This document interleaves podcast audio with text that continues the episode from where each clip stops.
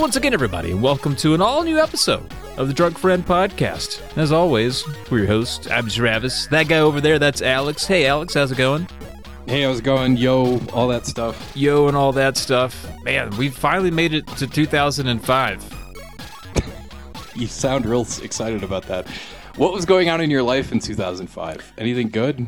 Actually, big deal. I transferred from a very small college in the mountains to a really big university in the mountains. I went from a small school called UVA at Wise, so it was like one of those satellite schools for the University of Virginia. And then I was like, you know what? This feels like the 13th grade. This doesn't really feel like a big change from my high school. And so I was like, you know what? Maybe I should just go where I wanted to go really the whole time and go to Virginia Tech. So I transferred. Did that community college, did that smaller school have any sports teams associated with it by any chance? Did they have a mascot? Yeah, they were still the Cavaliers. They were still like part of... Okay. Oh, so it's like a satellite school of UVA. Yeah. Okay, gotcha. Yeah. I just read it as like a community college kind of a thing. Well, get the heck out of there and be a Hokie, man. Yeah, it was like cool. A D3 or a D4 school. It was pretty small. Gotcha. Okay. Yeah, Blacksburg, going to Virginia Tech was maybe a little intimidating right out of high school because I graduated with like 99 kids and I was going to just have like 99 kids in my classroom or more at Tech. So that I was like, I don't know if I want to... I like the path I chose. No, that's a very wise decision you made because I had the exact same feelings. Although I was coming from a different place. I had been dragged to so many college orientations that my brother did and my sister did that I wanted nothing to do with college the rest of my life. And lo and behold, I end up working for colleges like for over 12 years now, over 15 years now. So that's kind of ironic, I guess. But I'll never forget, I think somebody from the University of Minnesota came to our high school to talk to us about enrolling. It must have been a recruiter or something. And I was just like, hell no. You couldn't pay me to go do that. It is just absolutely not. I can't imagine anybody wanting to do that. So I understand where you're coming from when you say, I don't want anything to do with a giant college. It's freaking intimidating, man. It's a lot of people. It is. And I think another part of it, too, is too many people from my high school were going that I didn't really care for. And I was like, I want to do something different. Yeah. But, it worked out. I'm here now. That's good. If I can haven't left since now. I got here. I've just Blacksburg through and through. So, hey, and the Lady Hokies in the Final Four, bud. How cool is that? Oh, hell yeah. Yeah, that's pretty cool. They're a one seed, aren't they? Yeah. Yeah. It's so they've been good all year. They deserve to be there. They're not some, 9 seed in the men's bracket, which is just nuts over there, man. What's going on? I haven't paid attention to the men since our women's have been doing so well. I've just kind of forgotten that men's existed. And then I looked and saw who was in the Final Four, and I was like, is this from a video game? Is this real? Yeah, it's NCAA 2K, where it's a simmed season where after your star player tears his ACL. Yeah, it's one of those, and you get it, and it's Florida Atlantic and San Diego State. It's all right, fine, whatever. Yeah, it's one of the teams is a created team. Wow, that's crazy. Good job. Yeah. But yeah, 2005, pretty good. I think pretty good for me. Big, a big pin on my timeline for when things, when I officially moved to the place I've been for the last 20 years, this was the year that it happened. Yeah. That's pretty awesome.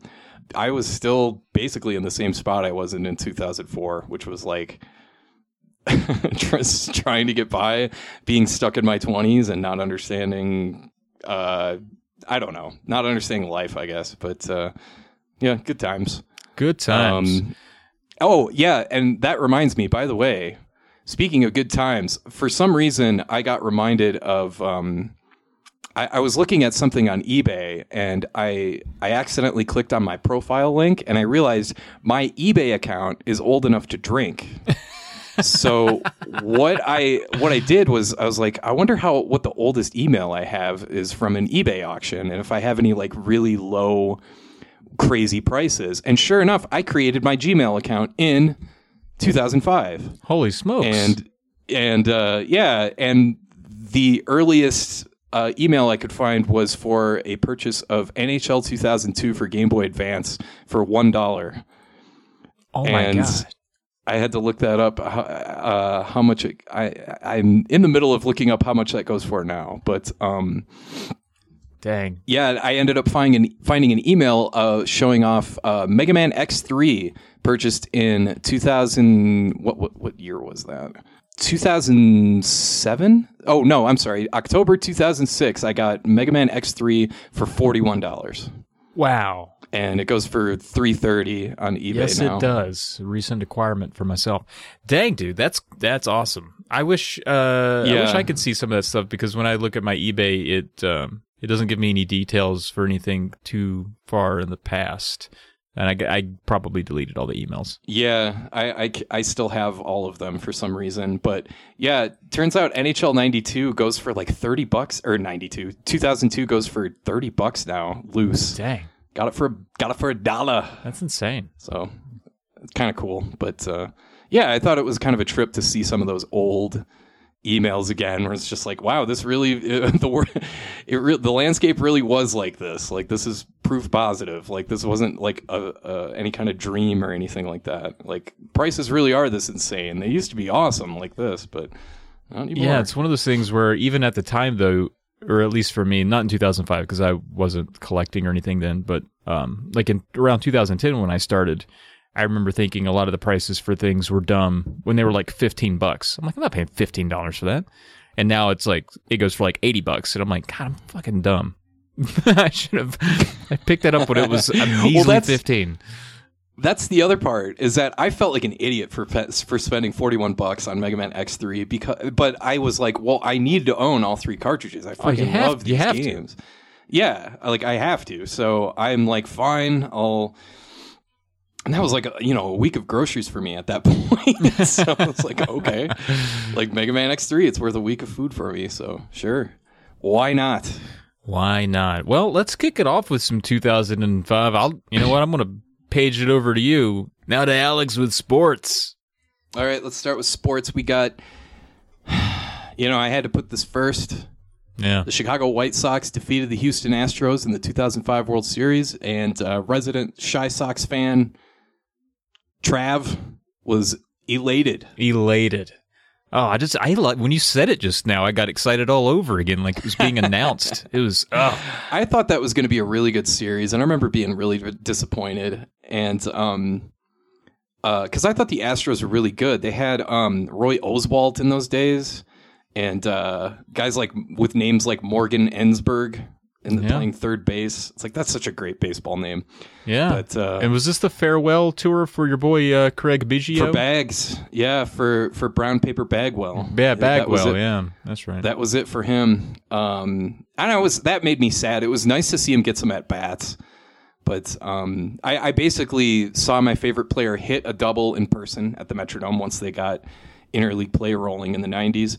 And then I got to see him bat in the World Series, so I can't complain too much. He's my favorite player. I have like 1,000 cards of him. So, yeah, it's cool. Even though the White Sox won the World Series, it was still cool. Yeah, dude, the Sox, what a year. So, like, as a White Sox fan, being just real used to mediocrity on a level that a lot of people just really wouldn't understand how just in the middle that team is usually.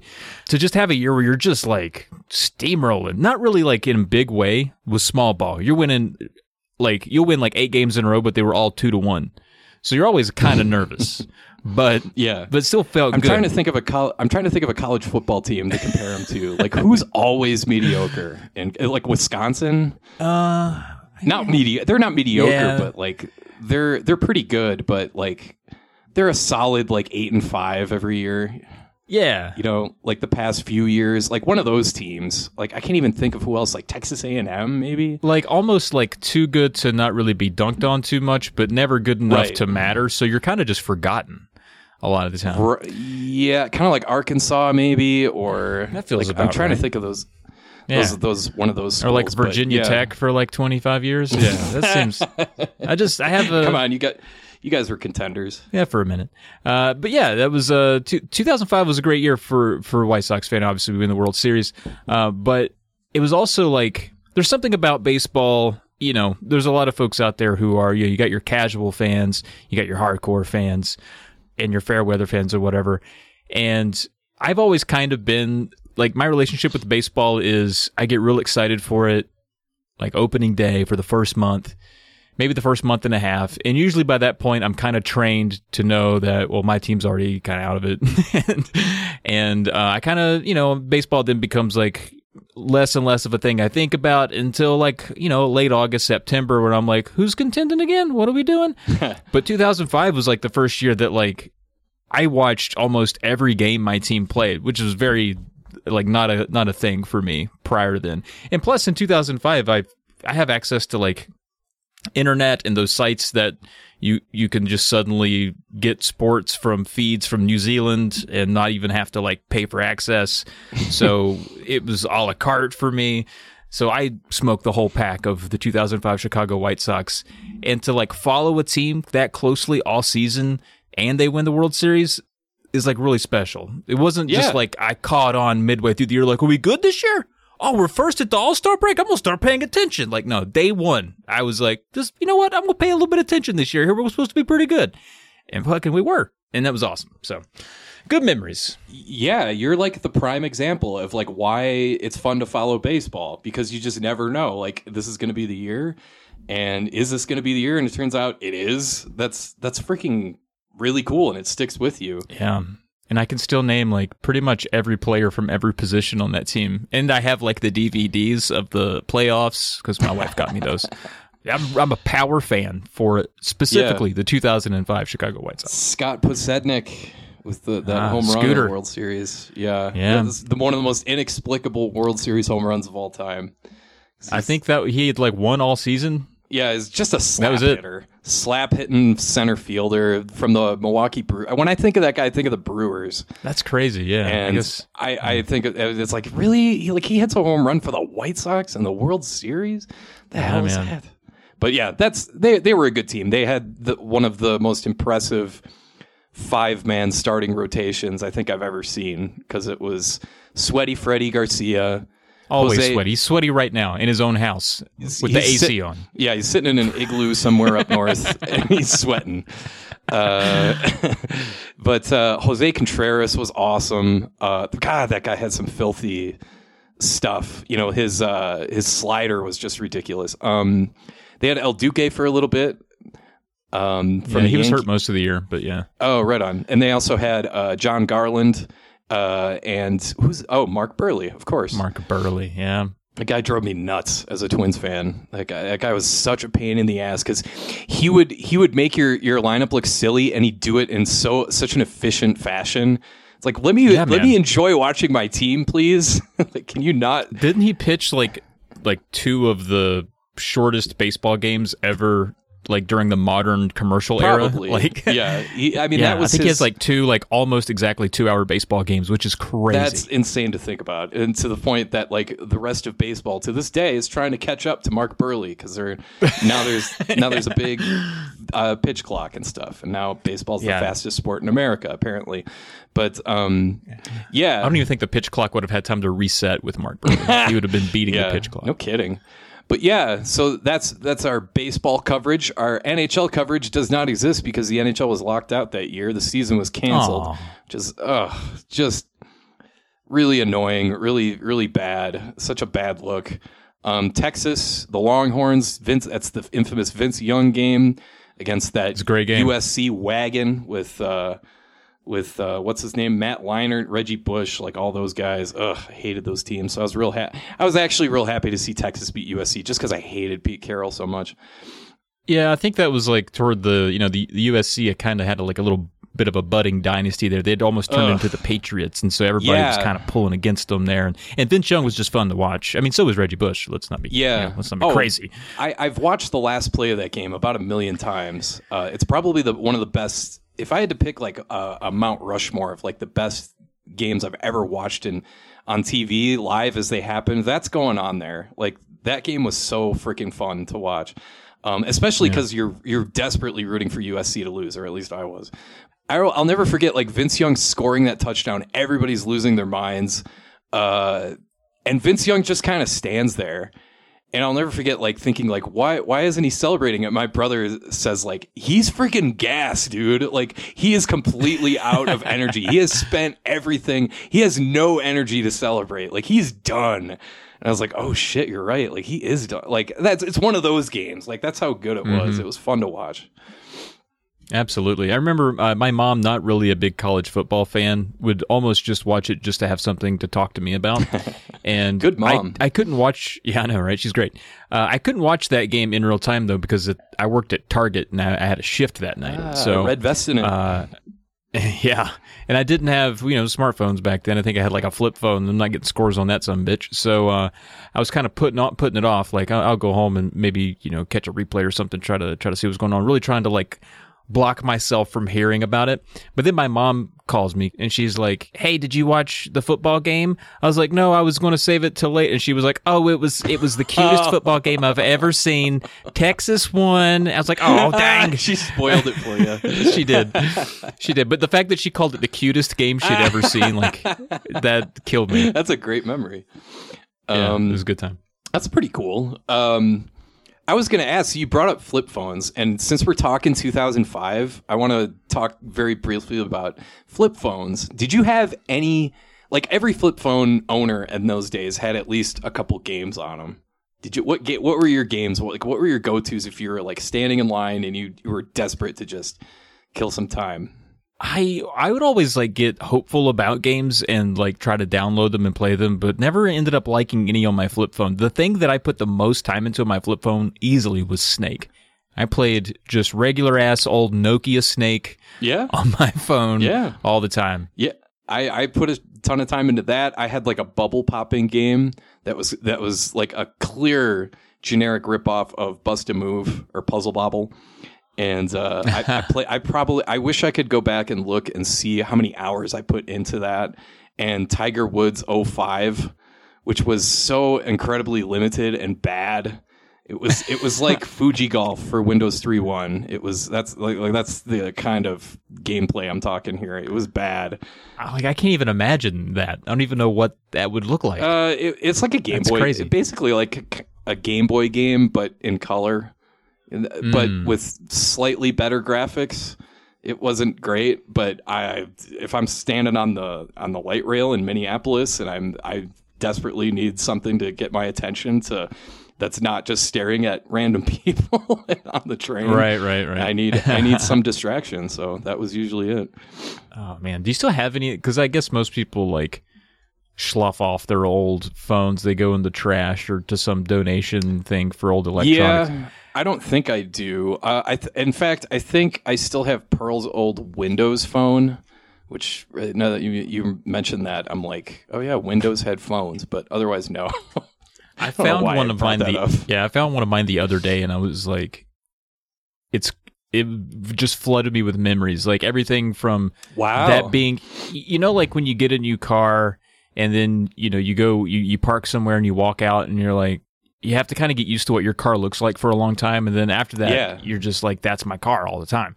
Yeah. I had that, like, that weird nostalgia flashback to that specific phone where I was like, oh, I remember, like, often looking for you. Like, you were, like, the thing I was attached to for a long time.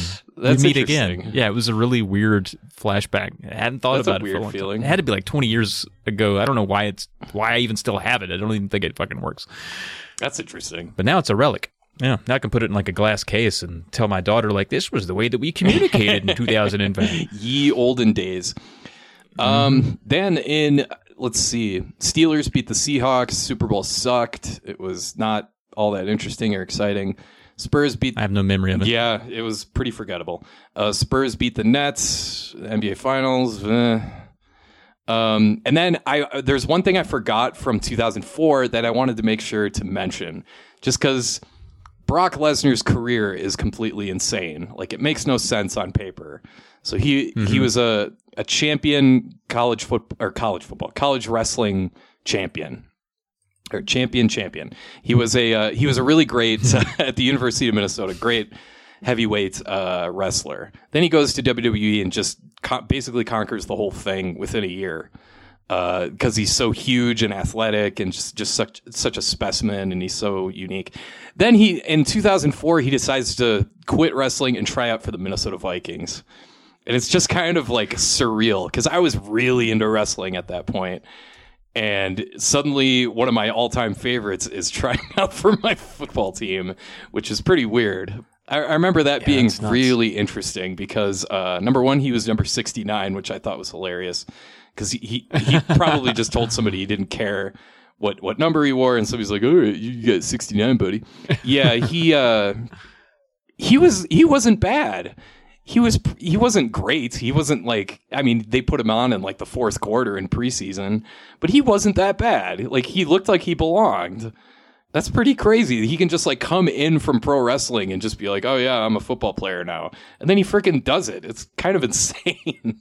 Yeah. And that's like a thing that they always say, like when you cross over sports, like it'll never work. Right. Like, people always fantasize about like what LeBron could do if he ever like played soccer for the U.S. men's team. Tight end for the Cleveland Browns or whatever. Yeah. And it's always like, yeah, it's not going to work the way you think it does. But in that example, it's like, dang, can't believe you pulled it off. That's awesome. Yeah, I'll never. I remember the visual of him, of watching him play, because his face was always like bright ass red. Oh yeah.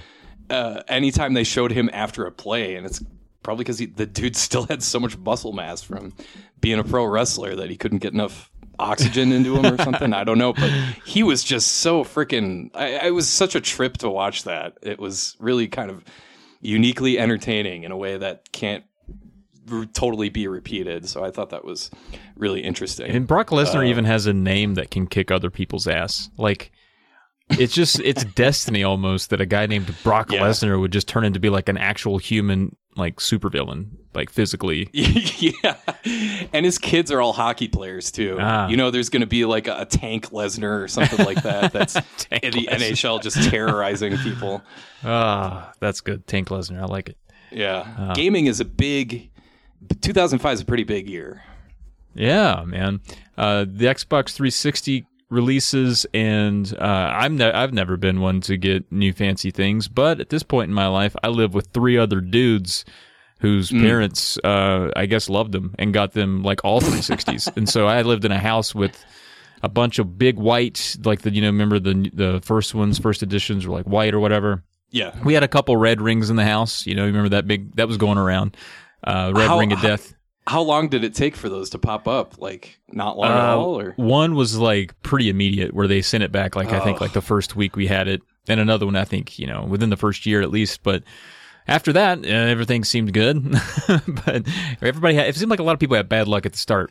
I remember the game that was played in our house the most, and we were a bunch of sports-loving lads, but it was the Fight Night that came out. I guess it was around the time that the console released. And three of the guys that I lived with were in a boxing club at Virginia Tech, like kind of more of like a hobby thing, not really a competitive thing, just training. Mm-hmm. But they were all like living their dream playing that game.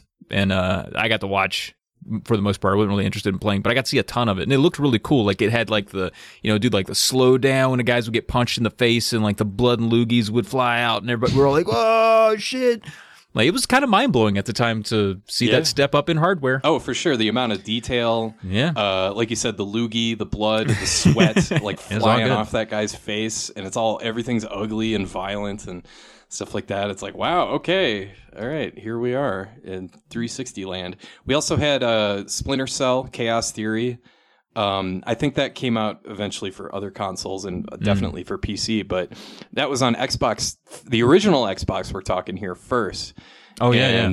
And that was, I remember that being a big deal because that was like, I think that landed on Xbox first before anything else. Everybody loved, or at least people in my circle of friends loved first-person shooters, especially if they were like military themed of some kind. Right. Yeah, because Call of Duty was just... Medal of Honor was still big, so yeah, that game was a big deal. The first Forza game landed on Xbox. Yes. And that's still going strong. That's one of my favorite racing franchises for sure. If not my... Nah, Burnout's my favorite, but Forza's up there. Yep. And then we got Geometry Wars Retro Evolved, which makes me think of the Xbox Live Arcade. And that actually came out in 2004, and we forgot to mention it. I remember that being like a big deal because it was like, hey, here's all this retro stuff you can just get and play like right now. It's like, yeah, damn, that's pretty freaking awesome. It was pretty awesome. And granted, I didn't get my own or have my own 360 for like 5 more years. I just lived vicariously through my dudes. But when I did get it, that was like where I played most of my games for a good chunk of the time I had that 360, just because I mean that's where I discovered things like Super Meat Boy and Fez and just tons of great stuff. That helped open up a world to me in indie gaming. That was like kind of my first exposure to games like Geometry Wars and Super Meat Boy and Limbo and stuff like that. It was really exciting to see that stuff because it's like, oh yeah, people are still making not everybody's like breaking down the door to come out with a new big Mario 64 clone. It was like, oh, people are still making games like this. This is awesome. So it was always really exciting to see that. Yeah, for sure. Then on the 360 itself, a few of the launch titles, you got Perfect Dark Zero. Have there been Perfect Dark since Perfect Dark Zero? I don't think so, if I had to guess. I probably because there's Rare. They're a Rare franchise. I'm going to look right now, actually. No, this is the... Oh, no, there was Perfect Dark 360. Oh, that's right. Yeah, which is kind of like the... The remaster. But, there's supposed to be a reboot in some sort of condition, I guess. I don't know. There was an announcement made back in 2020 that somebody's working on a reboot. But nice. Since then. Well, maybe we'll see it. I do remember playing not in the day, but playing Perfect Dark Zero. I remember commenting about how shiny and like covered in Vaseline everything looked. Everything was just super duper. Yeah. Like I guess they wanted to put a sheen on it to make it look like the lighting effects pop, but it just made everything look like it had a big coating of petroleum jelly. Yeah, everything looks like grandma's couch. Where it's just it's like wrapped in saran wrap. Still got the couch cover on it. Still got the plastic on it. Yeah, I know what you mean. 360 was also the first place where Quake 4 landed, I think. It was that in PC, if I remember correctly. But that was that. I remember that. I don't have any memory of playing Quake 4 on 360, but I remember that being a big deal at the time. And then there a launch title was Cameo Elements of Power, and I think that was somewhat popular, right? I think I'm so unplugged when it comes to Xbox. Yeah, I don't know either. But I've seen that game like 1,000 times in like bins, which makes me think one launch title and two like maybe kind of popular, but I never hear anybody talk about playing it. So yeah. I don't know if it's just one of those games that was everywhere and was just okay. Yep. But you know what? The PS2's still kicking. And kicking pretty hard, actually. Yeah, in fact, the PS2 is entering that sweet spot for consoles. It's like year 5 of the PS2 or year 6, somewhere in that range. And they're really starting to hit their groove with like some really good games. I liken that sweet spot to like when a new coach takes over a college program and finally his recruits are now the entire team. Like that's kind of what you get with these systems. Like 4 or 5 years, like now he's got all his players. You know, these are his players. Right. You know? That's a good comparison. Yeah. But you had Guitar Hero. This is when places like GameStop started filling up with all sorts of plastic peripherals that nobody wanted. Guitar Hero was everywhere. I didn't catch on to that until like the third one. The third one, I think most people are like that. I didn't either. Yeah. The third one had the best songs, in my opinion. I don't even know what songs are on the first one, to be honest with you. I couldn't name a single one. I remember playing it, but I don't remember like what any of the music was. Whereas the third one, I could name like 10 songs off the top of my head. Oh, sure. Yeah. But then there's also Shadow of the Colossus, God of War, like these original games, like just hitting their, you know, starting, getting their feet in the ground, starting new franchises, all that sort of stuff. Really cool. Yep. And then there's my possibly my favorite, MVP Baseball 2005. Yes, that's right. We're going to bog this down even further with more sports talk.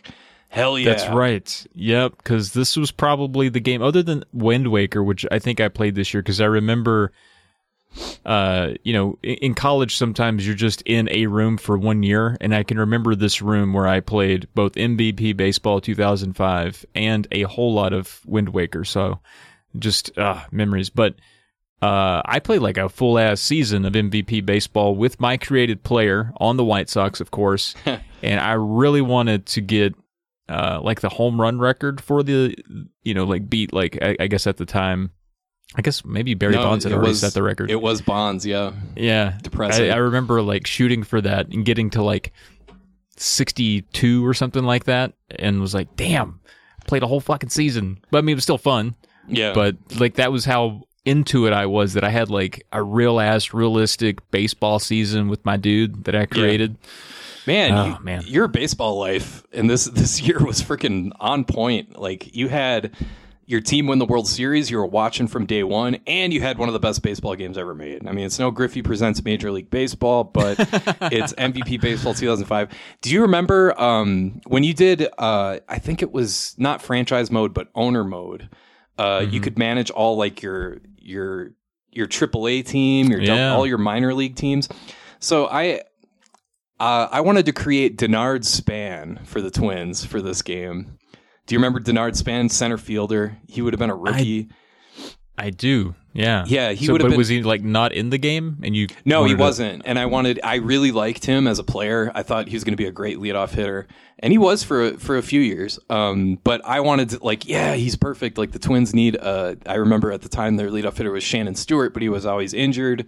So I was like, yeah, Denard Span's going to replace Shannon Stewart. That's like the plan I had in my head for my owner mode, and I accidentally made Denard Span way too good. I didn't know how to make a player like just average. Right. I wanted him to just be like a guy. Instead, I made him Mike Trout, where he's hitting he's hitting 365. He's hitting 50 home runs, 150 RBIs. Like, it's just so bad. And it's like, well, I just accidentally broke my whole game because this guy's way too good. Like, oops. Damn it. Yeah, that's fun though. I mean, that was a cool thing about those. I guess games from that. I don't think this was the first to do it, but getting to like move your players up and down through your different systems was that I really got really addicted fun. To that big time. Yeah. That was a lot of fun to manage, especially creating pitchers and stuff like that.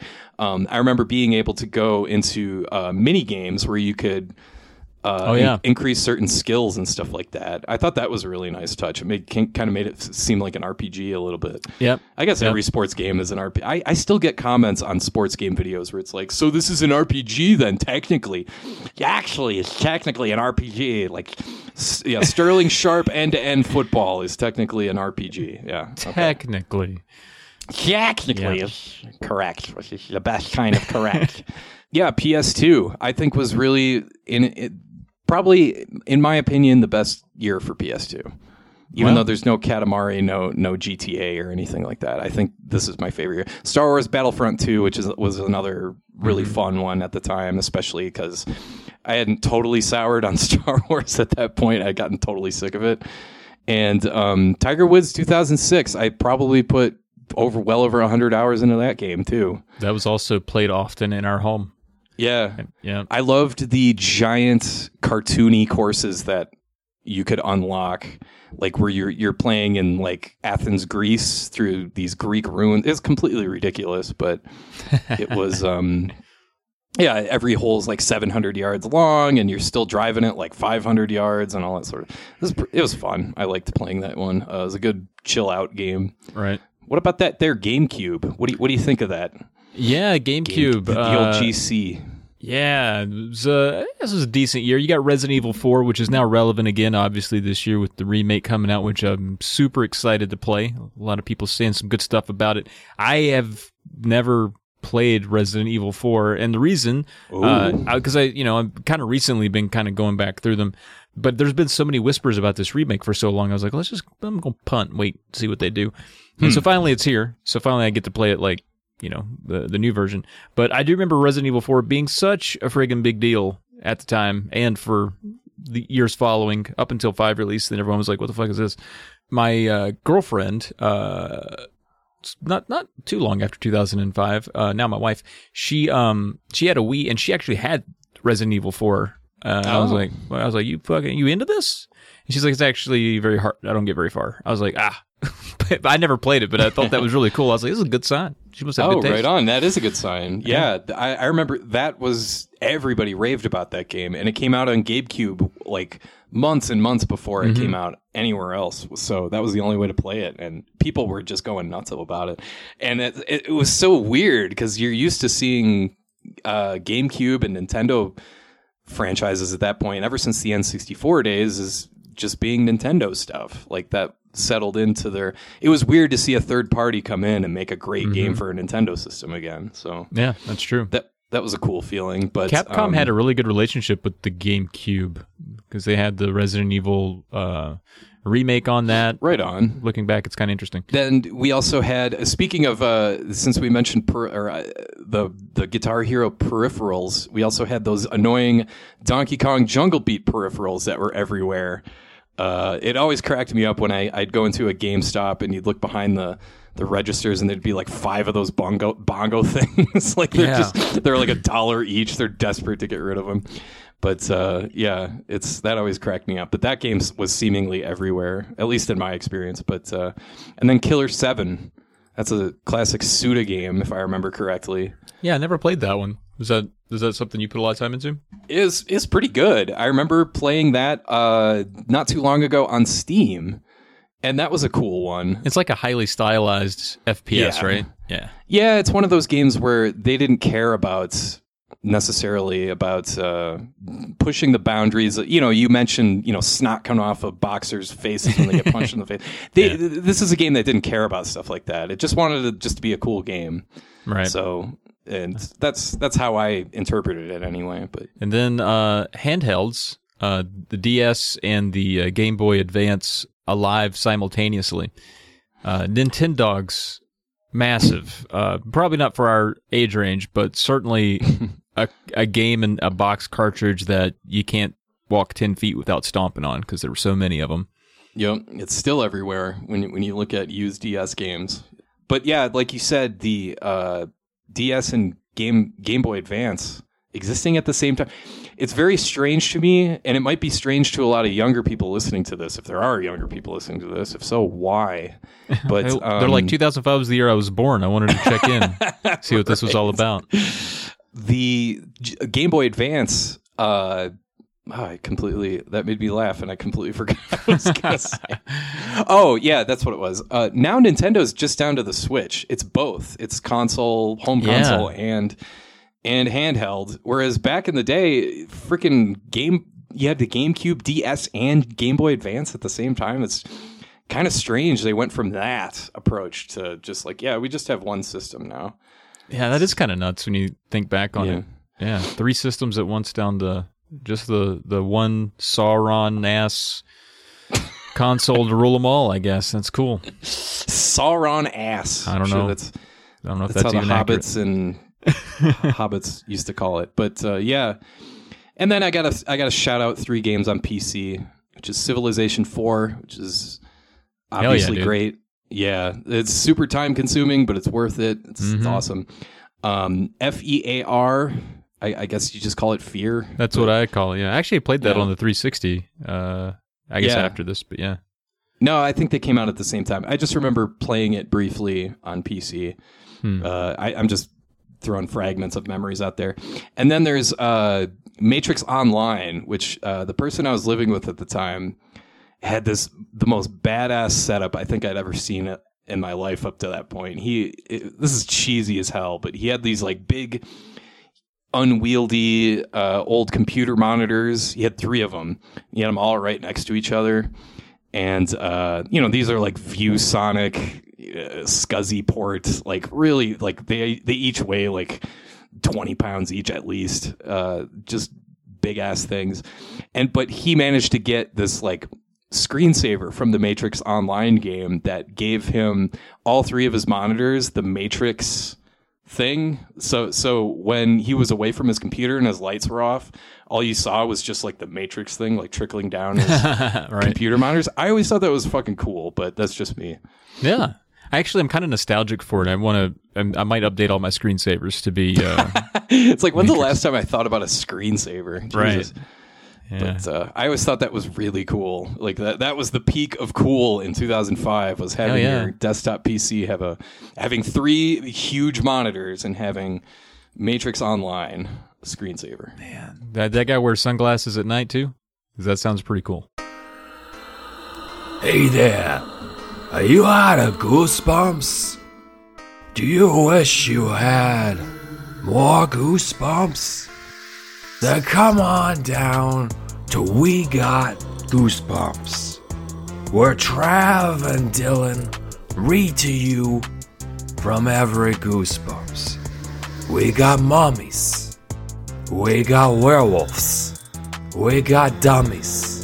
They move on their own. You don't even need to worry about putting your hand up on them. Come on down to We Got Goosebumps, the podcast where we got goosebumps, and we'll give them to you. Well, out of games and into music, songs. Now, we like to break these down. We like to do songs that were everywhere because, you know, we had to hear them. You had to hear them. We're all familiar with them. We'll shout them out. But then, you know, there's a select few that we like more than others. So to start off, like, what was friggin' everywhere? Sugar, we're going down swinging by Fall Out Boy. Don't know it. Everywhere. Oh, if you heard it, you'd know it. If I heard it, I'd know it. But I just like being contrarian when it comes to music because it's gonna annoy you or a lot of our listeners, or I don't know. I'm amazed. I'm like, so, I mean, I understand you weren't into it, but like, you had ears in 2000. Did you walk outside? I feel like these songs were everywhere, but I was on a college campus where shit like this was just played constantly. Oh, a song that was ran into the ground, in fact, was Beverly Hills by Weezer. We were nowhere near Beverly Hills. We didn't even, nobody that went to Virginia Tech had ever been there, but that song played 4 times a day. This is when Weezer really got annoying. I just turned into a curmudgeon during the music sections. Basically, I had pretty much, what you say is true though, I had pretty much cut myself off to about 90% of this music. I will say I did know some of the other songs listed here, like Photograph by Nickelback, Gold Digger by Kanye, My Humps by Black Eyed Peas. God, has there been like a worse band over the past few decades rather than Black Eyed Peas? 2005 was a rough year. We did get Feel Good Inc. from the Gorillaz. Enjoyed that. Yeah. Demon Days by Gorillaz, in fact. Yeah, the album dropped that year. The album came out. Well, I'll just skip to the album. The With Teeth from Nine Inch Nails came out that year, which was a lone bright spot for me as I was still hanging on to my angsty 90s bands at that point. And Nine Inch Nails was giving me something. Not everybody, you know, it's just Trent Reznor, but like, most of my other bands, somebody had died, so they were done. Well, they either died or like Soundgarden broke up, and then Chris Cornell started doing solo stuff, and it just wasn't the same, that sort of thing. Yeah, and there were a lot of the 80s bands that I still held on to very loosely were well into their twilight, like Aerosmith and all, you know. It's just a weird... and definitely Metallica, too. Holy cow. It's like a weird musical... I don't know, changing of the guard for me, like where all of my interest had officially been declared dead and this new thing was about to happen. Yeah. Well, that's cool. I mean, I guess, yeah. I've been miserable about music ever since, so. Well, no, that's me, obviously, but no, I can relate to what you're saying.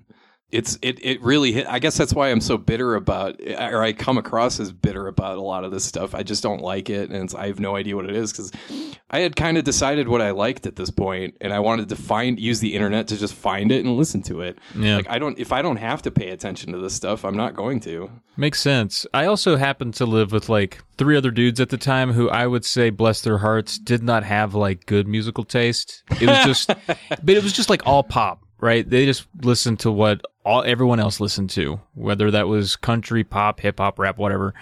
And I just wasn't into that, but I still had to hear it. So these songs still like have a place. Like there's positive memories tied to a lot of the shitty music, but I'm still over it. Yeah. Some other albums that I do like from 2005. Lullabies to Paralyze from Queens of the Stone Age. Speaking of that. Mesmerize and Hypnotize from System of a Down, those were two that, I guess at the time I didn't even realize that those were two separate albums because the covers look similar and they came out the same year, but they released two out, like a part one and part two that year. I had no idea that even, yeah. I had found that out today. They pulled out a Guns N' Roses Use Your Illusion on you. They did. Or like that year DMX released like three albums. You're like, dude, you need to go to bed. I forgot about that. You need to calm down. Wow, what a pull. You sound mad. Go to bed. Dude, calm down. Seriously. Take a Xanax or something, man. He's like, what you really want? I'm like, for you to just take a break. Sit down and like have some tea or something, man. I wonder if DMX ever had tea. You think DMX ever got a spot of tea? I don't know, man. He was too high octane. He was just Monster Energy and rap. That's all I think. Yeah. But you had a few here that, you know, apparently there was some bright spots here for you. What are some albums that came out in 2005? You talk about, like, me. I mentioned earlier how I just kind of went into my own music cocoon. And nothing like proves that more than me being really into Depeche Mode in 2005. And in 2023, for that matter. Because their album that came out that year, Playing the Angel, is one of their best. And that's a really good one. Mm-hmm. For whatever reason, I don't know why. It's everything just clicked with them. It's weird with Depeche Mode. Their albums subscribe to the same theory that Star Trek movies do, where every other one is good. Like after Playing the Angel, like I knew to ignore the next one. It's like, okay, the next one's gonna suck. Sure enough, it sucked. And then the one after that was Delta Machine, which is pretty good. Then the one after that, I don't even remember the name of it, sucked. And then the one after that was pretty damn good. That's the one that came out at like last week, and it's really effing good. And it's like, all in on DM these days. Man, still at it, huh? That's crazy. Yeah, they're still at it. We're going to see them. We got tickets to see them in Seattle in November. Yeah, no, I can't wait to go. Yeah, we have friends out there, so we're gonna, all four of us are gonna go, and it's gonna be awesome. But yeah, there's that. There's a band I like called Ulver. They had an album come out that year called Blood Inside. That's where it is. That's where I keep mine. That's where you keep yours. When I talk about games and like my life in 2005, I just picture myself in a beanbag chair that's about 20 years old, still held together somehow by like duct tape or something. Oh, I was wondering why you called out the age of the chair, like it would be weird if it were like an underaged beanbag chair. You're like, I'm in a beanbag chair, but it's 20 years old, so nobody judge. This was of age. It's held by tape and just barely because my fat ass is sitting in it. Gotcha. Okay. And then there's nothing weird. It was 20. And then after that, it was. I'm sitting there in that beanbag chair, in my underage beanbag chair, just playing Tiger Woods 06, and I'm listening to Ulver, Blood Inside, Phantomas, Suspended Animation, Boards of Canada, Campfire Head Phase, all three of those albums, Depeche Mode, Playing the Angel, and along with like Arcturus and, you know, Susie and the Banshees, like all sorts of crazy, weird, random stuff. That was my life. It's like, that's what I did basically all day, every day. It was just play Tiger Woods or play MVP baseball or play whatever, really, and just listen to that music. That's awesome. So many hours. Like, it's one of those things where I was so eager to leave that behind that I never thought I would be nostalgic for that time. You know what I mean? Right. No, I know exactly what you mean. And also, I think it was around this time. So 2005, I've already been burning CDs left, right, and center because a couple years prior, I'd gone to college and found what Ethernet was and whatever. But I remember this still being like a very, like an era where having burned CDs was still a very big part of just how you shared music or listened to music. Like I'd always have burnt CDs with, you know, music I downloaded off the internet in my car. Yep. That's how I would gift people. We'd make one for a trip. Like we're getting ready to go on a trip. We, you know, college kids, like we actually went to go see Metallica, or not. Was it Metallica this year? I think it was. I think we went to see some big band in 2005. I don't remember, but it was like a 3-hour trip. I remember we burned, like, we were almost late because we spent so much time trying to come up with the exact right playlist of CDs to burn for the ride. And I just remember that being a huge deal. Yeah, that's I'm glad you brought that up, because that was always a subtle art, like making, not only picking out what CDs you're going to burn, but like if you get ambitious and you start creating a mixed CD of like some of my mixed CDs I still have, and they're just such a random hodgepodge of dumb stuff. Like, oh yeah, Ski Low, I wish I was a little bit taller, that song. And then the next track after that is Aha, Take On Me. And it's like, what was I doing? This is dumb. Like, nobody's going to listen to this. Like, I barely listened to it. I remember, like, you would make a CD for somebody, like, whether it be, like a girlfriend or even a bud. But you'd be like, hey, made you a CD. Listen to it in order. Because, like, you spent so much time trying to, like, labor over that order. You're like, don't be skipping around, all right? I put these in an order that you'll feel this order. This is a good order of songs, okay? Yeah. Appreciate my way of how I arrange music, please. Exactly. Compliment me. If I fucking see you skip, dude, I better not. Every track means something, man. You gotta let them soak in.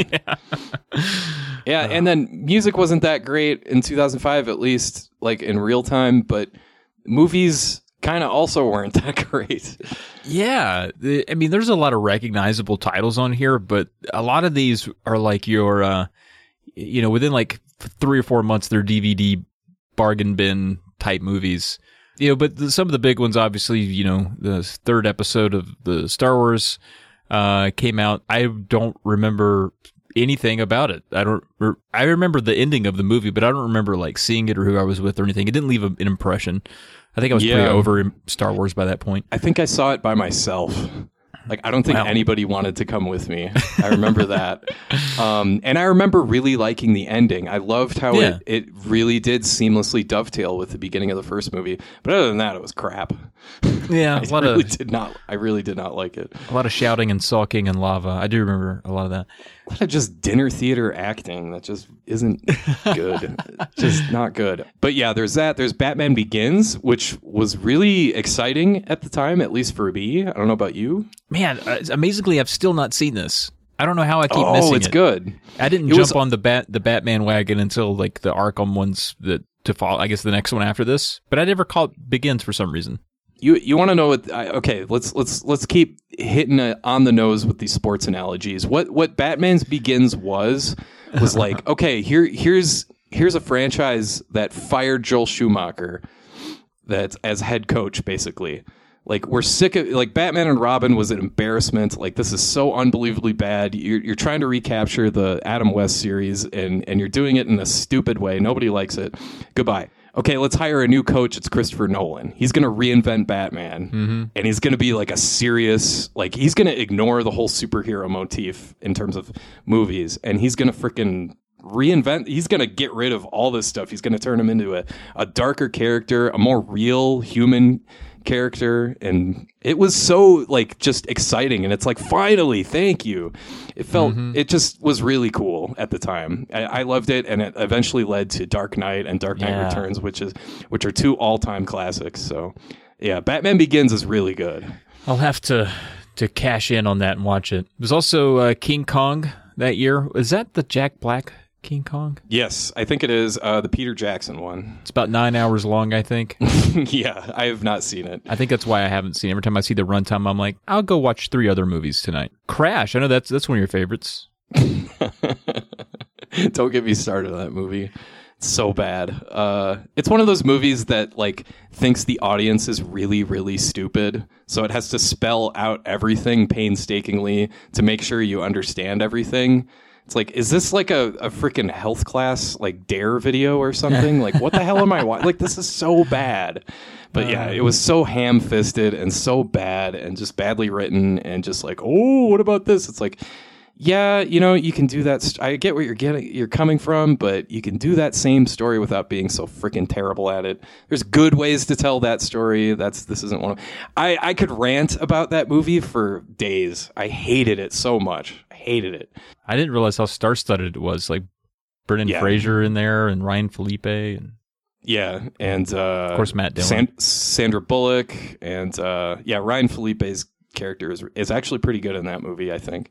Plays like a hard-ass rookie cop But oh God, I that movie was too. It was just like, I'm not an idiot, okay? Like you can do you know how to tell a story without? I don't know. I that movie gets me going. It's one of those movies. He's still upset. I hate that movie. I hate it. A movie that I like that no one ever talks about is The Jacket with Adrian Brody. Anybody seen that? Have you seen that one? No, I had to look that up. What's that all about? It's I guess you call it a psychological thriller, perhaps.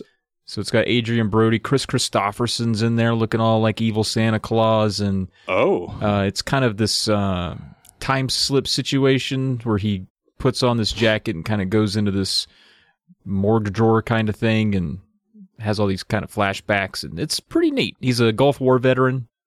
Okay. Yeah. So it's just one of those trippy, kind of dark, edgy movies. It does not ring a bell whatsoever, but I know Adrian Brody was a big deal at that time. Yeah. You also had the old HP, not Hewlett Packard, but Harry Potter, Goblet of Fire. I wonder if people were like, oh wait, Hewlett Packard had a movie there? Oh, Harry Potter. The Hewlett Packard Goblet of Fire. Coming soon to a print shop near you. Hell yeah, man. That's when Kinko's got started. Yeah, Kinko's, FedEx, yeah, all that stuff. But I liked the fourth book, Harry Potter book. That's Goblet of Fire the best. Mm-hmm. And that's the last one that really took place in a school. So it was the last Harry Potter book that I liked. This is basically it for Harry Potter for my experience anyway. Yeah. And then Carl Urban's Doom. I haven't seen it, but people say Carl Urban is watchable in it. This is the Rock movie, right? Is it the Rock? I think so. I haven't seen it. I haven't seen it either, but I remember it coming and going in like a week and then forgetting about it. But there's also SimCity. Sin City. Yeah, that was neat. I like that. Yeah, it's a fun movie to look at. I remember Mickey Rourke's character and like that little side story and that being really good. Other than that, I don't remember a whole lot. But I remember, isn't Elijah Wood in there? Yeah, he is. He has like a really famous gory scene in there at one point. Big Bad, yeah. Constantine, haven't seen it. Haven't seen that either. People rave about that, though. People rave about it. That old Keanu. Yeah. I saw in an AMA recently, like one of the top questions was like, are you going to make another Constantine? And he was like, yeah, I'd totally love to. Like, wow, okay. I guess it's on his list, too. I've never seen it. Well, you captured the essence of Keanu. I think you should play Constantine. Then we have Josh Leslie's favorite movie, Hitch. Yeah. He took every first date he's ever had to that. I wonder if I wish he still did that. That's tradition. Keep it going. Yeah. The girl he's dating now, like if he makes her watch Hitch at least like once a year or something like that, that'd be funny. It would be funny. Or like once a week. Yeah. Speaking of fun movies to watch with a date though, Just Friends. I'm such a stan for this movie with Ryan Reynolds. I had to look that one up. Did not know what it was. Dude, it's funny. It's a funny time. I think it looks like just your run of the mill, everyday, right out of the pan, chick flick, rom-com. Mm-hmm. And I guess in some ways it is. But Ryan Reynolds helps it a lot. He plays this dude who got friend-zoned by this chick that he had this huge crush on because he was a bit heavier back in the day. But then he loses a bunch of weight and tries to get with her. But then his old nemesis comes back, and he's just a guy that plays guitar at parties, and he just can't top that guy. And it's just the hilarity ensues. All right. Yeah, that sounds like a funny premise. I don't know if I sold it at all, but I just told you what happens. No, I've now heard of that movie. I know what it is. I wanted to throw a few others on here just because I don't know if you're like me, but I went to it feels like I went to the movie theater a lot more back then. I almost never go to movies now. I go to like 5 or 6 a year now. I used to go to the movies like all the freaking time. Same. And again, college, it was a big, huge deal. It was a big event to go. Yeah. But now, ever since COVID, I kind of really haven't gone back in. Yeah, I guess so. Yeah. Man, I kind of killed my momentum. Yeah, killed a lot of people's momentum. But here are some that I remembered that I saw in 2005. Kingdom of Heaven. I remember my brother's review of this was nobody throws a fireball like Ridley Scott, which still makes me laugh to this day. There was the Chronicles of Narnia stuff, which felt like a total like, oh, well, Lord of the Rings got movies and they were amazingly successful and great, like this huge phenomenon. Let's do it again with Narnia. And it Didn't really care. Yeah, I didn't watch that, but my memory of that movie is from the Lonely Island song. It's like the Chronic, Chronicles of Narnia. That's all I think about. That might have been like 2000. That might have been the next year, I think, when they did that song. Yeah, maybe. That was a YouTube thing, wasn't it? Oh, I don't even know where it started, but yeah. Damn, if that song doesn't get stuck in, I literally can't even see the cover of the book without thinking about. Thank you, Chris Parnell and Andy Samberg. Yeah, Chris Parnell just in my brain. He lives there rent free all day. There was also Jarhead, the Jake Gyllenhaal movie about the Gulf War, and I liked this movie because I was raised by a huge war history buff in my dad, so I had seen a gazillion war movies: Apocalypse Now, Platoon, Killing Fields, Saving Private Ryan, like whatever, like just everything, going all the way back to the John Wayne days and all that stuff. Just I've seen all of it. And Jarhead was the first movie that was able to tell me, like, oh, being in the military is freaking boring. Like, you go insane from not doing anything. And that was, like, really insightful to me. Like, none of the other war movies, they all do the big, spectacular, dramatic things. And, of course, they do. Because they're showing you the military when it's they're showing you the military, yeah, when it's just like we're out here in this foreign country and we're just not doing anything, right? And we're doing the same drills every day. What the hell are we doing here? I really liked that. I thought that was very memorable for me to watch. Did you know that they've made 2 sequels to Jarhead? No. Yeah, why would they do that? I don't know, but the next 2 don't star anybody I have ever heard of. Oh my God, Jarhead 2, Field of Fire. Yeah, and the Jarhead 3. Who are these people? Siege. Dennis Haysbert's at least in the third one, but oh, nice. 2005 also had Wedding Crashers. Oh yeah, I saw that in a theater. Yeah, with actually some churchy friends of mine, and boy, were they really put off by it. And I was like, this movie rules. This is maybe the best movie I've ever seen in my life. The first hour of that movie is laugh out loud hilarious to this day. When they start betting on which Bible verse they're going to use, oh yeah, I freaking lost it. Classic. That was funny. I'm telling you, it's going to be Corinthians 5 or whatever. That makes me laugh. And then there's David Cronenberg's A History of Violence, and that movie is really intense. And takes a really crazy turn, and yeah, that have you seen that one by any chance or no? No, it's on my watch list. I almost watched it the other night. It was the first thing I saw Viggo Mortensen in after Lord of the Rings, and I was like, wow, this guy is spectacular. So nice. I recommend it. Yeah. All right. Cool. I was looking for the runtime because I get burned on shit like that all the time. I'm like, I'm gonna watch a movie. Oh, it's 4.5 hours. Okay. Yeah. Just Ken Burns talking about baseball. Oh, it's only 96 minutes. That's not bad. I'm burning through that. Okay, that's good. Yeah, so it's only an hour and a half of your life. Perfect. But yeah, it's definitely worth a watch. Notable events: Hurricane Katrina. What do you even say about Hurricane Katrina, man? So I'll give you some insight into this from a personal standpoint. My dad worked for 30 years as an engineer for the U.S. Army Corps of Engineers. And he had been retired. So in other words, he deals with lots of like flooding and dams and drainage, and in places like he got his first job in New Orleans back in the 70s. And then he moved up to Minnesota and, did that work up there. But when this storm was first predicted, and when it started bearing down, my dad, dead ass serious, was like, those people need to get the hell out of there. Like, there is no relief for those people. It's going to flood, and it's going to flood worse than anything. Those pumps and those dikes and everything are from the 60s.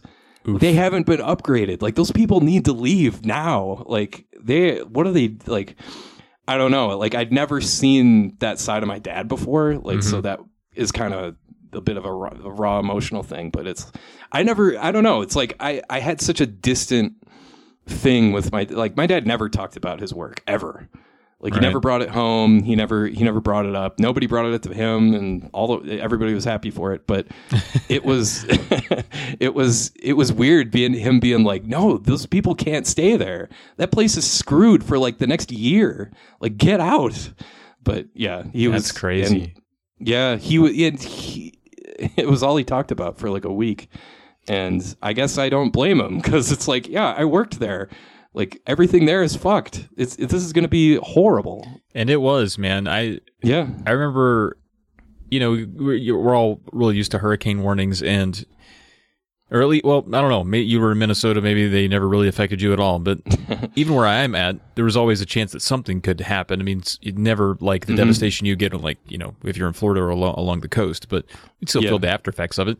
And so, you know, I would always kind of keep an eye on it. But if I realized that the trek wasn't really going to affect us, I kind of tuned it out. Uh-huh. And this was one where, you know, I kind of did that until it hit.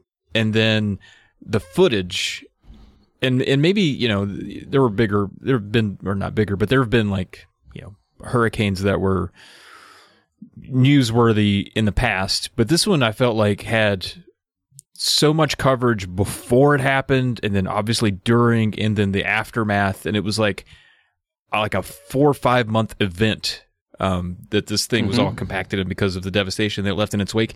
And I still am blown away. Like, every year or so, I'll be reminded of Katrina, and I have to go look at those pictures just to kind of recalibrate to the level of devastation that was there, because it's like an entire major U.S. city underwater. It's insane. Like, the whole interstate system is gone. There's massive, like, boats and ships just in people's yards.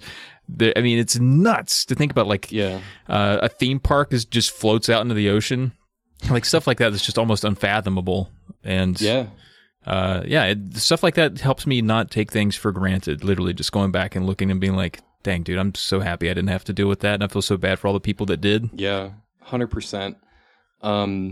And plus, I think, now that you mentioned that, I think that that event kind of coincided with, at least for me, just 24-hour news. Mm-hmm. Like, if I wanted to know what was going on in Katrina, I thought it was actually really cool to, like, oh, I can just turn on the TV and see what's happening. But the stuff I was seeing, like the coverage itself, I don't want to get into this, but the coverage itself was like, wait a second, what are you doing? Why are you showing this? Why are you talking about something else? Like, let's stay with this. And I don't know. Yeah. That just reminded me of that. That's all. No, you're right. I mean, I have, you know, memories of the news of, you know, just seeing people floating on cars and watching people get rescued. Right. And, man, it was insane. Insane to think also that it's already been, you know, 18 years. That's a memory that's like, this is one of the first times through 2005, at least, where I feel like, damn, okay, that feels like 10 years ago to me. 18 feels like that was way too long ago for Katrina, just because it was 18 years. Such a big deal. Yeah. That's what this podcast is. It's just me and you going, God damn, how the hell was that long ago? Jesus Christ. Come on. That wasn't 2005. Come on. But yeah, that was... It's going to rain tomorrow. Tough. My back hurts. I can tell. And there was also, on a lighter note, there was also the first YouTube video ever posted. I think that was, November of this year or something like that? It was pretty late. I'm not sure the time, but I know it's something about the zoo. Somebody posted themselves at a zoo. Yeah. And then it is seriously a trip when you're watching something on YouTube, or you might like see something recommended to you and you see 16 years ago. It's like, that can't be right. There's no way that's right. That's accurate. And it's like, sure enough, you click on it. It's like 2006 or 2005. And it's like, God damn it. And I remember the onset of YouTube being, I mean, we talk about it all the time, just how different it is now, even versus 4 or 5 years ago, 6, 7 years ago. But the way that I consumed content from YouTube was very strange looking back, where there was no like searching or surfing YouTube, really. It was just people would find something and then send it to you, and it was like finding all these black holes. Like, he didn't know how anything was interconnected. Like, I remember seeing a video and being like, I want to see more funny stuff like this, but I don't know how the fuck to do it. What do I do? Plus, your internet was too damn slow. Yeah, that's right. You couldn't just flip through videos like you can now. You had to sit there and pause and then wait for it to load a bit. And hopefully your internet didn't crap out in the middle of it or whatever. And then the maximum upload time back then was 10 minutes. Yeah. People had to get really creative with that. God, I'll never forget this is one thing I've talked about many times about it spawning the SNES Drunk channel. It like kind of spurred me on to make it. Whereas I was looking for information on a game. I think it was Power Rangers Fighting Edition. Yeah. And I just remember getting really frustrated and upset that the best video I could find on it, and this is like 2011, 2012, and it's like the best video I can find is like some guy pointing his webcam at his CRT TV, just rambling for like 10 minutes. Like, come on, man! Like, we can do better than this.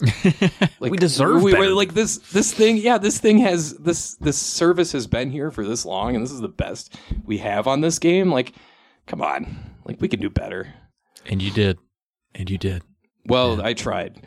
But yeah. Anyway, well, that's the first YouTube video. Without the first YouTube video, you know, we don't have Drunk Friend. So hats off to those guys. That's true.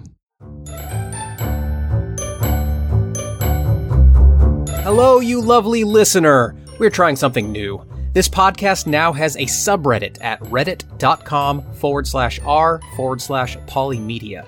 If you're anything like us, when you listen to an episode of your favorite podcast, you often wish you could talk with other listeners and the hosts about the episode. That's what r/polymedia is for. So if you're listening, when you have something to say, head over to r/polymedia and start or join a conversation. YouTube has a comment section, blogs have comment section, and now this podcast has a comment section at reddit.com/r/polymedia. Come talk with us and fellow listeners. All right, so then most popular TV shows of 2005. You know, it actually forms a long list of shows that ran a long time and were super popular. 2005 was a breeding ground for, I guess, what to nowadays is just a giant DVD box sets that no one watches. Yup. We're talking My Name is Earl. Love Weeds, that show. The Office. My Name is Earl. I watched a lot of My Name is Earl. I identified with like all those characters. I'm like, man, those people were my neighbors and my family. That's one of those shows. If I'm flipping through channels, I'm watching the whole episode. I don't care what else is going on. That show always got me. Weeds, I don't think I've ever seen an episode of Weeds. I know Kevin Nealon was in it, and I love Kevin Nealon, but other than that, don't know. Yeah, watched a couple episodes. Pretty funny. And then, of course, The Office. That's probably the biggest hitter on the list in terms of longevity and popularity. Yeah. What's not to love about that? Supernatural, my wife watched all, I don't know, how many, I do the math, I guess 18 700,000, yeah. Yeah, 17 seasons, 18 seasons of it. And when she got to the end, I was like, "Do you like it?" And she was like, "Yeah, it's okay." It's like, wow, you spent more time watching that than I've played video games in the last 6 years combined. And it's just okay. Okay, that's fine. Grey's Anatomy. Every girl I dated up until I met my wife was a huge power fan of this show, and that made me hate it. Did they make you watch it with you? I had to watch it, man. It's just like our doctors. I mean, I guess so. Doctors and nurses are just super horny all the time. Massively horny. It's like people. Beverly Hills 90210 in a hospital for some reason. Like what? Yeah. But or Melrose Place in a hospital, I guess. But yeah, and then It's Always Sunny. One of the all time great shows that's ever existed. I started watching it. I always get like through the first 4 seasons and then just get distracted. I need to just pick up where I left off, but I always have this thing where I want to just start it over. I'll never get through it. I've adopted the mentality with shows like It's Always Sunny and South Park. I treat them almost like SNL sketches, where each episode is its own 25-minute sketch. And I'm not going to sit down and watch like 700 SNL sketches in a row. I'm going to watch like one here, one there. I treat those long-ass running shows like South Park and It's Always Sunny. I don't know why those two ended up being synonymous in my head, but I treat them the same way, where I watch one episode like every few months or so, and you know, I pick one here, pick one there. I don't like watching stuff like that all in a row in sequence. I like watching it just randomly, one here, one there. That's a la carte, exactly. Yeah, I guess I'm a little too type A. I need to adopt that. But I'm like, well, if there's a list. Because I'm type A too, and I see where you're coming from. And it's like, you got to experience the context and like, here's how the audience initially experienced this show.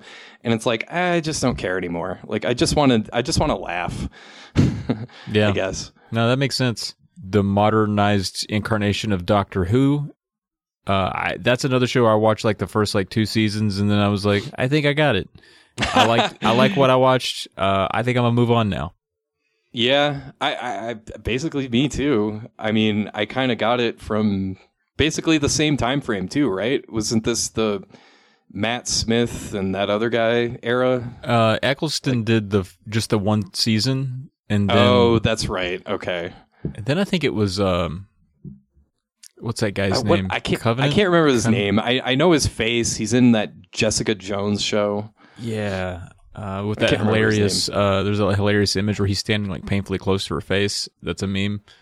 Well, he's also the guy standing in the rain in the meme. That meme. I've posted that. Yeah. GIF. I used to post that GIF all the freaking time. God dang it. That now, guy. I can't remember that guy. I gotta look him up. Doctor Who's, but is it Who's with an SC or? No, okay.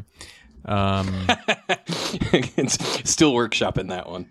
Yeah, we'll put that one back in the. In the incubator, man. You have to specify what incarnation of Doctor Who you want, unless you just want a ginormous list of white dudes.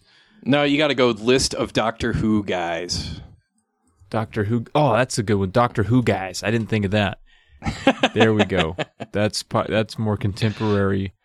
White. It's amazing that this guy's name just doesn't pop up. Is it David Tennant? Yes. Okay, there we go. Thank you. Yeah, Eccleston, and then David Tennant, and then Matt Smith. Okay, that's how this sequence went. I just know those guys were like involved in that show at that point. Yeah. Their faces were like the face of the show, and it's like, okay, yeah, whatever. And yeah, it's a show that existed. It did. It sure did. Does it not anymore? Did they? I don't know. I have no idea. How I Met Your Mother. I really like that show. I watched it all the way through. I don't know if it would hold up now, but back in the day, I ate it up. I had to stay away from that show because they were too on the nose with their Minnesota Vikings jokes. They're making fun of Gary Anderson and stuff like that. That hits too close to home, man. Can't handle that stuff. I understand. Prison Break. Man, I wish they would have just made the first season. I would have let them have the second season.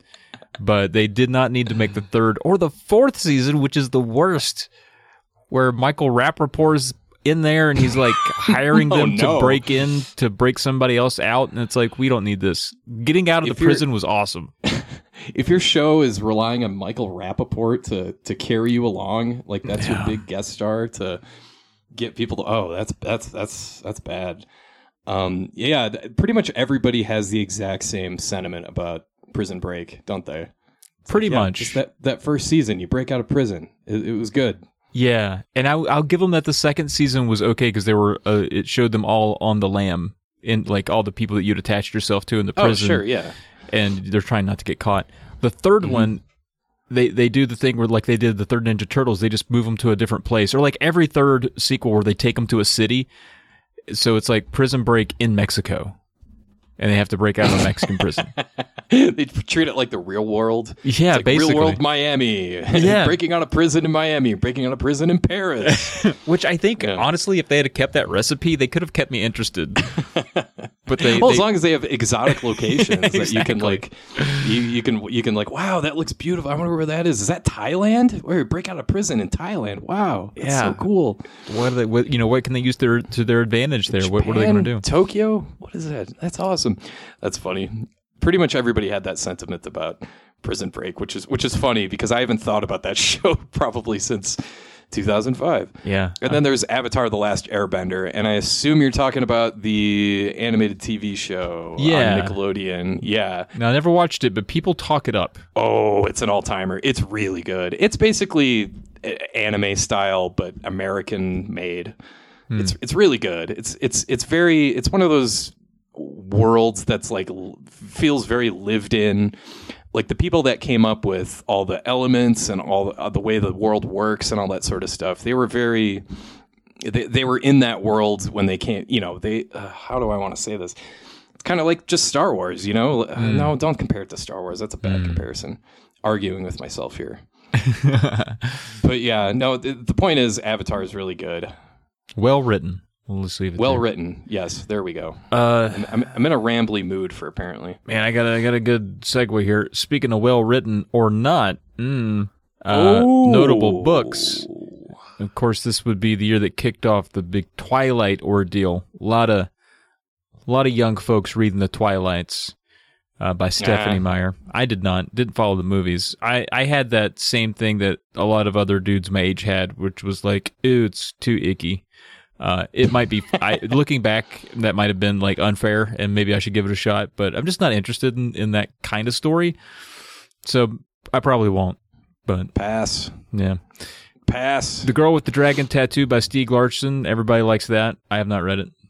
Nope, me neither. But I did read Freakonomics by Stephen Levitt. Good book. Most of the facts are very outdated now, but still interesting. And it's a quick read.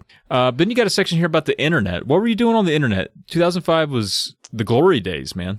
It was interesting. I added a section to our list here for just basically like internet culture. Like what websites were you visiting around this time? What were you frequenting? And there are two that stand out that don't exist anymore. One I'll get to, I'll knock out right away. ESPN page 2, because it's a sports thing. What made this site different was they were able to recruit big time authors like David Halberstam, Hunter Thompson, like people like that, Ralph Wiley, to write about sports like just for fun. And I was like, holy crap, this is Hunter S. Thompson just talking about like the Oakland Athletics. Like this is very strange, but it worked. It really worked. And of course, Bill Simmons was the big like tentpole writer for that page. There are lots of great writers. I'm a big sports writing dork, sports writer dork. So I loved like Jim Capel, Brian Murphy, like all those dudes from Eric Peel was another guy I liked. All those old page 2 guys from ye olden days were great. So there's that. And then there's also YTMND, otherwise known as You're the Man Now Dog. I have never heard of that. Yeah, I was on this site all the freaking time. Basically, the premise was you could record an MP3 and for the audio, and you could create a GIF for the visual, and you had to kind of combine them on one page. Like if you did this on YTMND, it would spit out a URL that you could send to people, and it would be just like a joke. And the way people did this was like so creative and so freaking funny. Like I spent so much time just making sites and just laughing and seeing the stuff people would make. And it's hard to explain in 2023 terms, but in 2005, that was my shit. Doesn't make much sense now, but it was great back in the day. That's awesome. I don't remember specifically forums, but I know I was in them. I know I spent a lot of time in forums, but I probably spent most of my time honestly just on AIM, Instant Messenger, because that was popular where I went to school. So I just spent a lot of time communicating with folks that way directly. But I do remember discovering a lot of webcomic sites in 2005. And a couple that I just went to check on that are still active.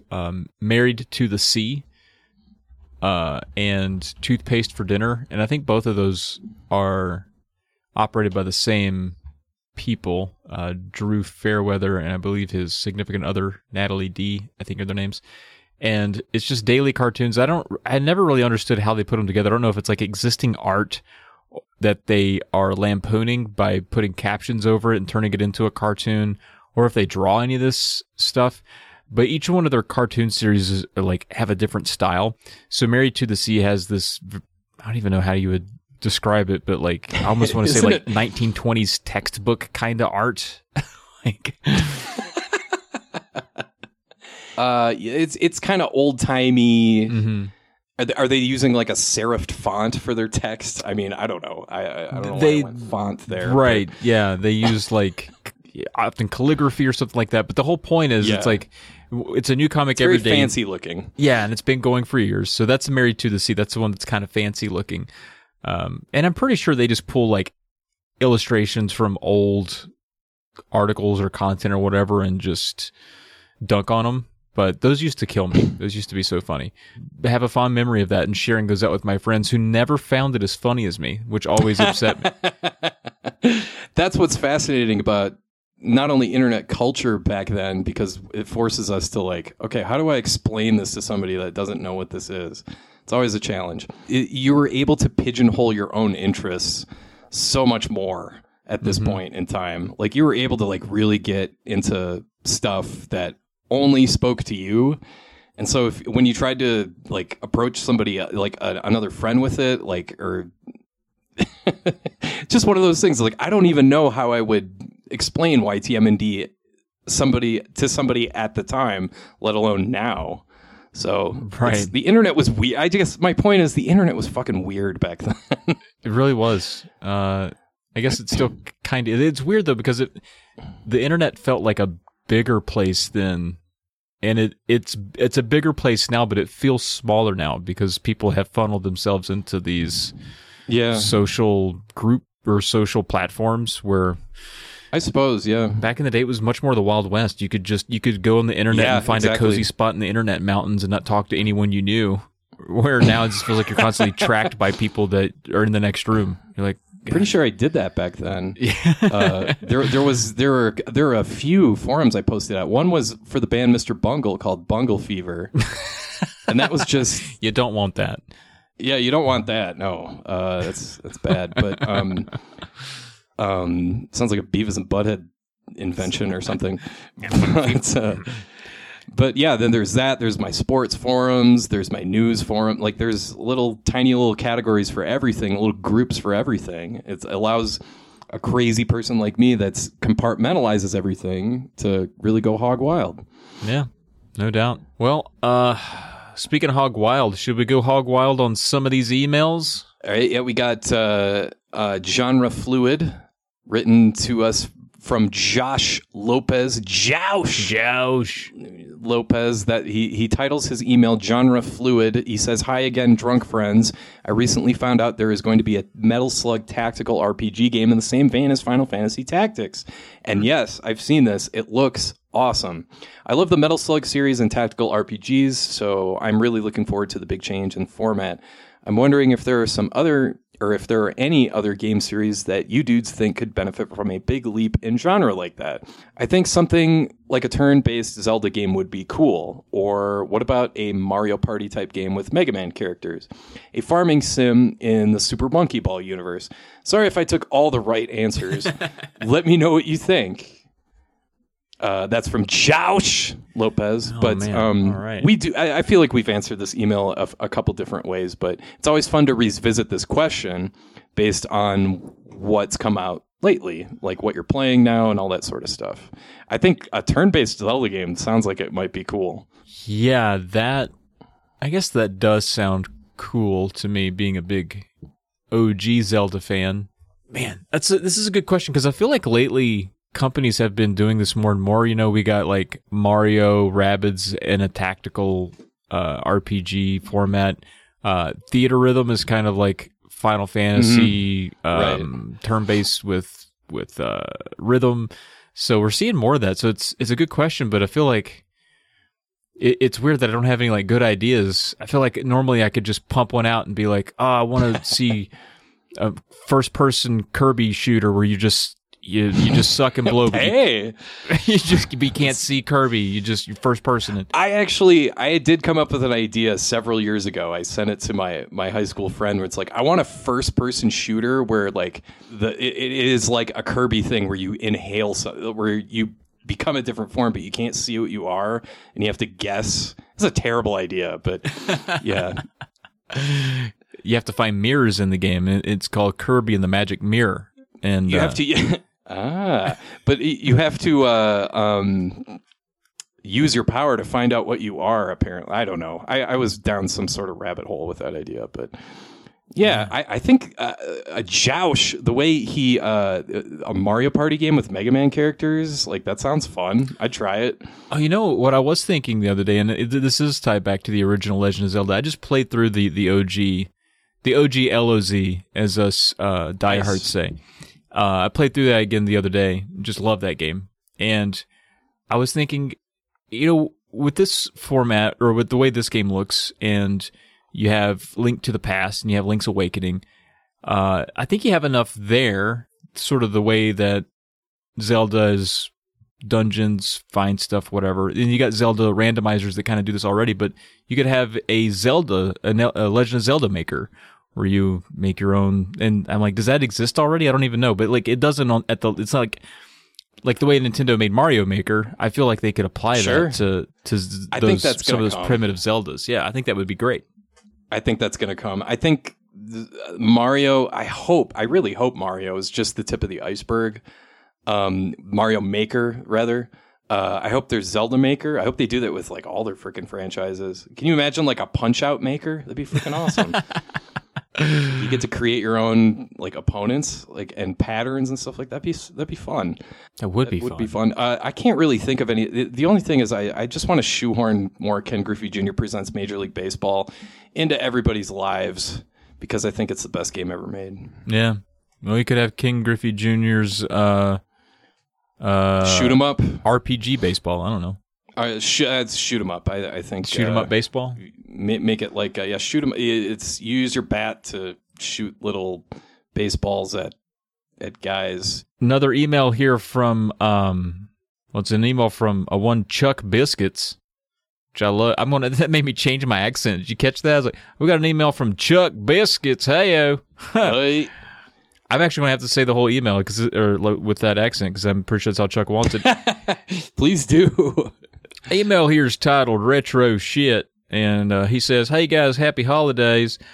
With winter well on its way, I've blown the dust off my retro equipment and got back into it once again. And in doing so, I sometimes feel like I'm chasing the white dragon playing these beautiful games. Am I the only one who can't seem to get cozy enough to truly appreciate these pieces of art? Do you guys feel this way? What goes through your head?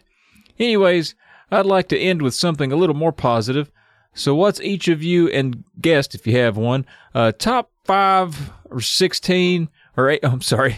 I read that as like, who wants to like list like, what's your top 5 or 16 or 8? Just give me whatever. I don't care. Give me a number. I got you now, Chuck. My bad. What's your top 5 16 or 8-bit soundtracks? So keep up the great work, and Trav, I loved your episode with NES Complex. That guy rocks. I think you were here too, Alex, but I think that was the episode your audio cut out partway through, and I ended up having it probably sounded like I was the only one there. Is that when my microphone, either my internet died or my microphone died? Something screwed up on that, but we salvaged it. Sincerely, Chuck Biscuits. P.S. Feel free to only read the second question if you're not feeling the first. Well, Chuck, we feel them all, man. We fill all the questions. That was delightful, by the way. Oh, thanks. Picturing a guy reading that question with that accent is pretty comical. So a guy with a shirt that says the word Chuck on it. Mm-hmm. Like, you know, it's the gas station shirt. And yeah, he's very interested in all this retro equipment and these games. So what does go through your head? What makes you feel that way? Do you have an answer for him? He's chasing that nostalgic dragon, right? Like he's trying to, I guess, to capture what it was about those games that made him fall in love in the first place. He's never able to kind of hit that high mark that he first experienced back in the day. I kind of get that, but I think a good part of it too is like when you're a kid. I mean, you're full of that childhood wonder. Like everything's a big deal. It's hard to, you're desensitized now. It's hard to match it. I just keep playing games and hope I find something great. At a certain point, you got to create new nostalgia. Yeah. You got to create new memories. So play something else for a while and then go back to it. I think this person just needs time. I feel like I'm answering a Dear Abby kind of a thing. It's like I'm giving this guy like life advice or something, but yeah, you just need time. Like just get away from it and then go back to it. That's what nostalgia is. Yeah. And I think a lot of times too, I've this might be a thing that you and I deal with, given that we play a lot of different games always, because that's kind of how like our content works, where I don't usually compare my experiences necessarily to my childhood experience or like to anything that it was made out to be before I played it. I end up sort of comparing it on the merits that it has. Like I already know it's going to have limited graphics and all these other things. But what's the experience? What would the experience like have been then in 1988? Would this have been awesome? And how does it compare to its peers? And that's, I usually end up adoring a game that could be seen as like a 6 out of 10, just because I'm like, man, this game really tried, dude. It really did some cool stuff, even though no one will play it or believe me. I think it has some value. Like I do. Yeah. It's like I'm rooting for the game, like even though it's like it's not going to win anything. I'm like, get in there, Kabuki Quantum Fighter. Show them what you got. You're good.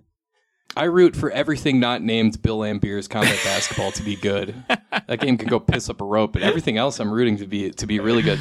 Yeah, I mean, like, I'm thinking of examples for myself. It's like, am I ever going to recreate the feeling of playing Mega Man X for the first time? No. Why? And first of all, I want that memory to stand on its own by itself. I don't want to go back there and change it or redo it or anything like that. What I've done is, and what I've always done this is just come up with a new way to play the game. In the case of like Mega Man X. I know that when you go through the intro stage and then you get to the Maverick Select screen, it's if you go to Chill Penguin first, you get the dash. Well, what if you went to Chill Penguin last? Ooh. Like, you know, like go all the way around and then come back and see if you can beat all those bosses without the dash. Some people do, you know. I was watching Arcus earlier today. He's playing through Ninja Gaiden again. You know, he's still cranking through Ninja Gaiden 2, all that stuff. You know, I'm not sure how that works for him, in his mind, but he's found ways to like make it interesting for himself somehow. Otherwise, what's he doing? But yeah, it's just fine. Come up with new stuff, come up with new goals, or just get away from it and create new nostalgia. Right on, man.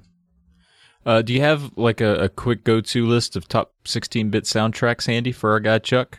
Off the top of my head, I'll go Axelay for Super Nintendo. I'll go Chrono Trigger. I'll go Final Fantasy VI. I'll go Super Castlevania IV, Secret of Mana, Yoshi's Island, Mario World, Super anything Soyaoka's done, like Pilot Wings. Calm down over there, man. Wow. Okay. All right. That was off the top of his head, Chuck. All right. If you want more than that, you're going to have to subscribe to his blog. You're going to have to pay me $400. No, I'm just kidding. I'll give that to you for free any day of the week. I'll just throw names at you forever. Yeah, I guess 8-bit real quick for me. I'll say Castlevania, all of them.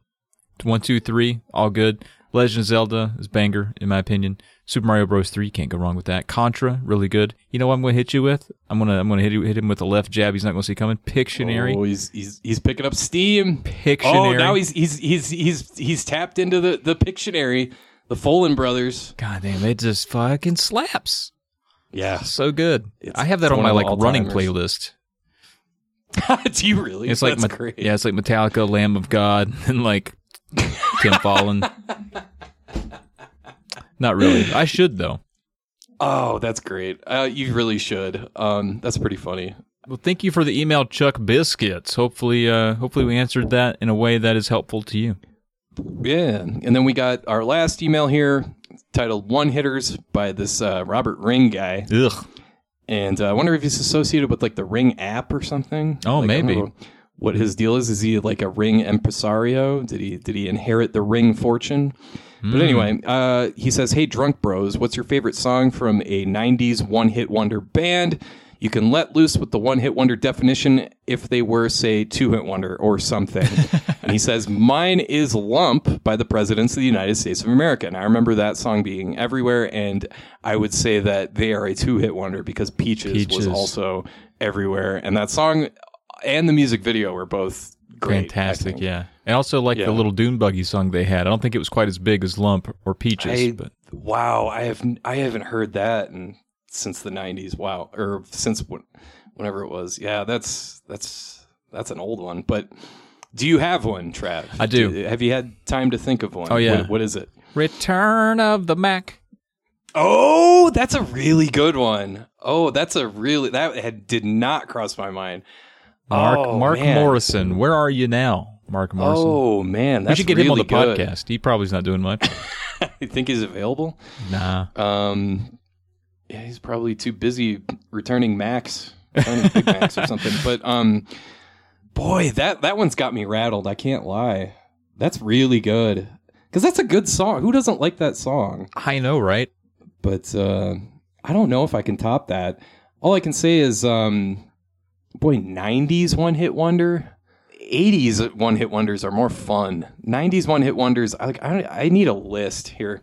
Let me do this right now. Yeah, it's tough. Yeah, I can't. I couldn't even think of a second one, actually. I think I took the only one. Mambo number 5? No. That wasn't in the 90s, though, was it? I guess it was. Ah, oh, gross. Jeez.